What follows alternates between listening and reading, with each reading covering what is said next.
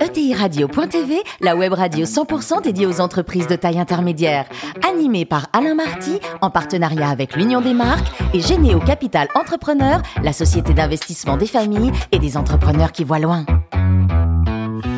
Bonjour à toutes et à tous, bienvenue à bord de ETI Radio.tv. Vous êtes 43 000 dirigeants d'entreprise abonnés à nos podcasts. On peut se retrouver euh, sur les réseaux sociaux et sur notre compte Twitter ETI Radio. Thierry Dubas TV à mes côtés pour co-animer cette émission. François Rivolier, cofondateur de Généo Capital Entrepreneur. Bonjour François. Bonjour. Ainsi que Natalia Abella, directrice du développement et de la communication de l'Union des marques. Bonjour Natalia. Bonjour. Euh, vous jouez un peu de la musique tous les deux ou pas? Pas du tout. Non. J'en écoute. Ben voilà. Eh ben, on va en parler avec euh, Jérôme Perrault, qui est président de Buffet Crampon. Bonjour Jérôme. Bonjour. Alors vous êtes né en 1963, diplômé de Polytechnique, X-Pont, doublé d'un passage à Harvard et votre premier job, c'était en le conseil en stratégie. Racontez-nous, vous étiez chez qui? Vous travailliez sur quel type de dossier à l'époque? Alors c'était chez dans une boîte qui s'appelait M2I, c'était un petit cabinet de conseil en stratégie euh, qui était spécialisé dans l'industrie Oui. euh, et qui faisait des missions plutôt orientées marketing industriel. Et euh, bon, j'avais le goût de l'industrie, je voulais me consacrer un peu à, à ces sujets. Et j'y ai passé deux ans, très intéressant, très terrain, aller euh, rencontrer les différentes euh, différentes entreprises sur leur, leur stratégie. Un complément de formation quelque part. Quoi. Voilà, c'était plutôt une formation qu'une euh, qu'un vrai job. Jérôme, après, donc c'était Valéo, c'était une belle aventure ça aussi ou pas? Alors Valéo, très belle aventure, extrêmement formateur. Enfin, à l'époque, euh, c'était Noël Goutard qui était Bien sûr. président. Avant euh, Il a- Morin. Oui, c'est ça, avant Morin et puis Ashon-Brown maintenant, enfin, qui, qui va bientôt changer. Euh, non, une très belle aventure, euh, très orientée sur... euh, moi, j'ai fait beaucoup de production. C'était à l'époque où on mettait en place le système de production Toyota, qu'on appelait système de production Valeo.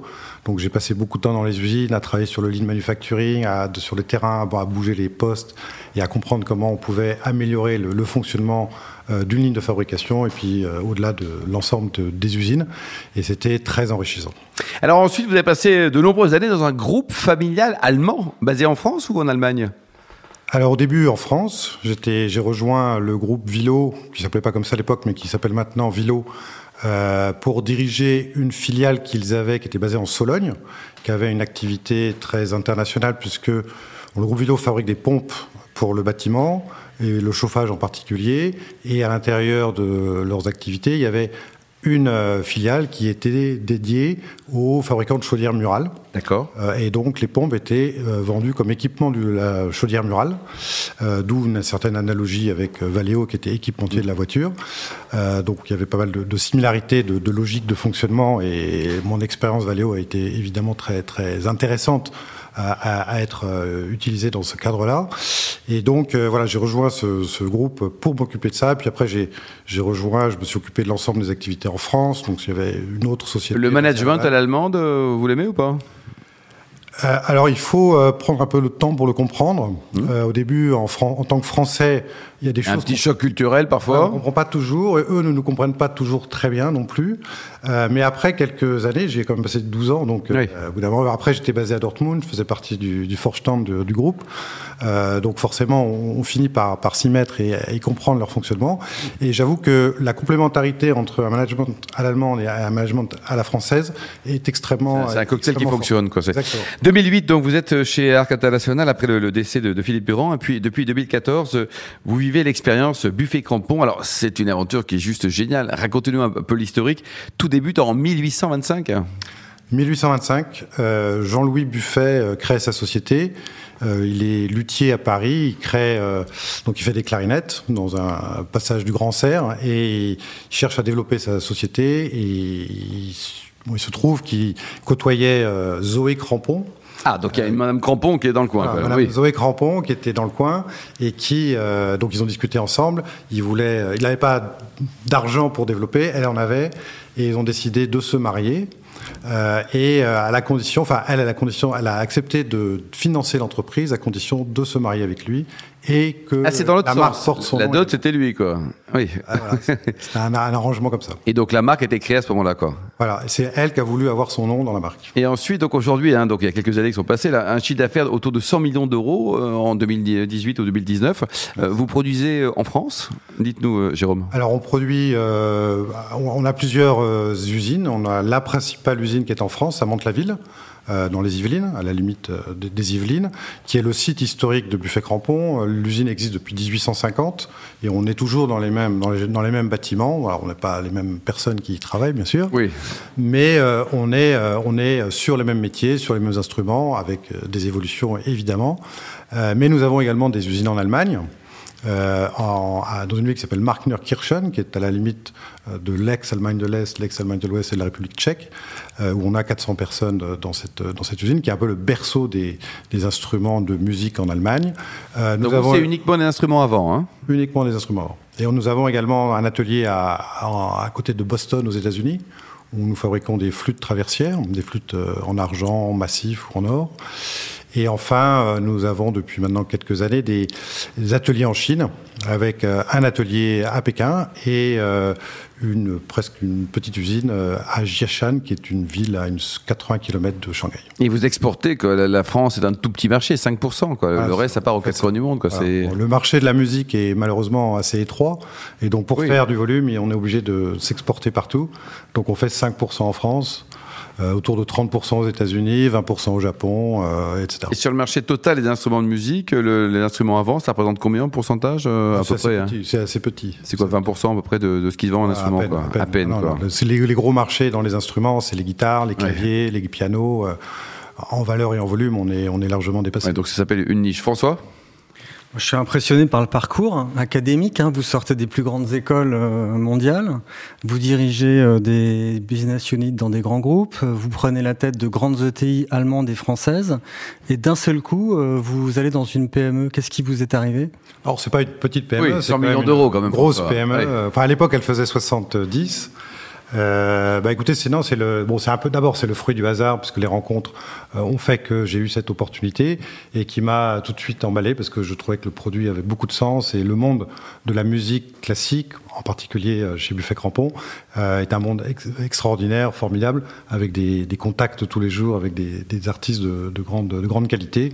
Et donc voilà, c'est le projet qui m'a qui m'a plu la passion. Et donc vous arrivez là avec un profil international euh, impressionnant. On dit souvent que pour réussir le passage de PME à ETI, euh, un bon moyen, c'est de réussir le passage à l'international. Donc dans le contexte actuel, euh, avec cette crise, est-ce que vous auriez quelques conseils à donner pour ceux qui, en dépit du contexte, veulent partir à l'international et réussir ce passage de PME à ETI alors c'est effectivement le contexte est quand même très compliqué, surtout pour nous aujourd'hui euh, dans le secteur de la musique. Donc euh, euh, toutes les vous avez aussi ventilé quand même les, lieux de production. Ça peut être une force pour vous aussi. Oui, alors nos lieux de fabrication sont en fait des lieux d'implantation de savoir-faire, mmh. puisque nous sommes vraiment très fortement liés au savoir-faire de nos luthiers. Euh, et donc, pour faire des instruments, il faut des luthiers qui ont le savoir-faire, il faut des marques qui soient réputées euh, dans les différents dans les différents pays. Donc, nous, notre développement à l'international, il doit passer euh, par cette acquisition externe enfin de croissance externe par l'acquisition de marques euh, prestigieuses dans les segments d'instruments que l'on cherche à, acquérir.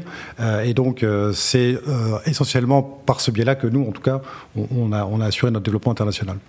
Natalia ah, Moi, je suis très heureuse parce que je vous entends parler de marques. Ah, il y a beaucoup de marques là. Oui. Alors, forcément. mais ce qui est très intéressant, c'est que, si j'ai bien compris, vous avez 12 marques. Certaines d'entre elles sont plus que bicentenaires. Mmh. Comment on fait pour euh, les faire cohabiter toutes ces marques si fortes? C'est une question, quand je suis allé chez Buffet Crampon, il n'y en avait pas 12, il y en avait euh, peut-être 8 ou 9. Euh, depuis, on en a, on en a acquis au moins 3 ou 4.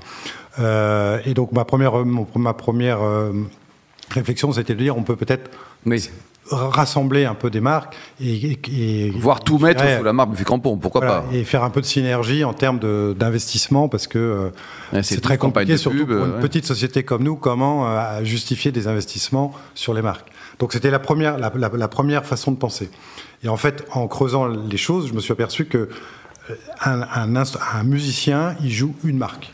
Il joue, euh, il joue Buffet Crampon, il joue, euh, il joue Parmenon, il joue euh, sur la trompette, il joue Hans Sawyer sur le corps, le corps d'harmonie. Si on commence, il est très attaché, quoi. Il est très attaché parce que c'est même pas une marque, c'est un modèle mm. d'instrument qui joue depuis toujours. Et pour le faire évoluer sur euh, son instrument, c'est extrêmement compliqué puisqu'il a une relation extrêmement intime avec, avec, avec son instrument.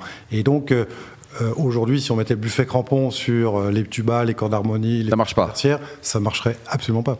Donc le, le, nom de la marque, enfin le nom du groupe Buffet Crampon, qui est la marque principale, qui est une garantie de qualité, Et très connu mondialement aussi. Très connu mondialement, donne un endorsement sur les autres petites marques. Donc les, les, les, musiciens savent que leur marque appartient au groupe Buffet hmm. Crampon, mais l'image de Buffet Crampon est vraiment très proche sur un autre instrument de, euh, des marques que l'on a euh, sur les autres euh, familles d'instruments. Et cette culture d'entreprise et finalement de multimarque, comment on fait pour la faire exister quand vous avez 12 nationalités qui travaillent pour vous dans autant de pays? Est-ce qu'il y a des valeurs communes que vous portez, que vous développez, ou finalement elles sont toutes déjà suffisamment fortes et suffisamment mmh. ancrées et votre rôle à vous, c'est simplement de continuer à les cultiver? Alors elles sont fortes, elles sont ancrées, chacune dans leur territoire, mais euh, elles ont quand même un ADN commun, c'est le savoir-faire, l'excellence, le travail, le travail à fond sur euh, le son euh, et proposer des solutions pour les musiciens des plus hauts niveaux. Et, ça, cette, cet ADN-là, c'est une valeur qu'on retrouve dans tous les... Oui, transversal, quoi. Natalia? Une dernière question. le monde de la culture, on le sait, souffre beaucoup depuis quelques mois. Comment vous avez fait, comment vous faites pour maintenir le lien avec vos clients? Pendant cette période Du Zoom, non? Alors on fait beaucoup. Alors nos clients sont d'abord, on vend au magasin d'instruments de musique, donc euh, bon, ce sont des, des, des magasins que l'on connaît, qu'on peut, qu'on peut, euh, je dirais. C'est une grande famille quelque part. C'est une grande famille, ouais, c'est une communauté. Mais nos clients principaux sont surtout les musiciens.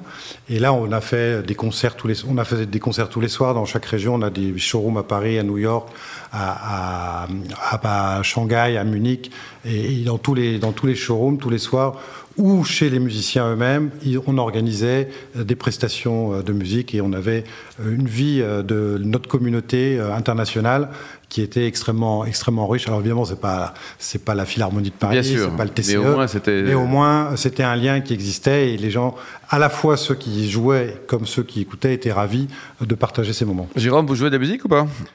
Non, il vaut mieux pas. bon, et alors au golf, vous êtes quel handicap? Oh, je suis très loin de. D'autres personnes D'autres personnes, je suis 15. Euh, 15, mais c'est très bien, 15. Alors pour terminer, vous adorez les vins de Bourgogne, mais on vous a aperçu sur un vélo dans le Bordelais il n'y a pas très longtemps en famille. là. Qu'est-ce qui s'est passé? Je t'ai fait un peu d'espionnage pour voir comment ça se passait. non, non, oui, j'aime effectivement bien les vins de Bourgogne, mais euh, c'est vrai que j'ai profité euh, du, j'ai profité de, des, vacances. pour aller faire un peu de vélo en famille dans le Bordelais. De château à château, euh, voilà. Merci beaucoup Jérôme, merci également à vous Natalia et François. Fin de ce numéro de ETI Radio.tv. Retrouvez tous nos podcasts sur notre site et suivez notre actualité sur nos comptes Twitter et LinkedIn. On se retrouve mardi prochain à 14h précise pour une nouvelle émission. L'invité de la semaine de TI Radio.tv, une production B2B Radio.tv en partenariat avec l'Union des marques et Généo Capital Entrepreneur, la société d'investissement des familles et des entrepreneurs qui voient loin.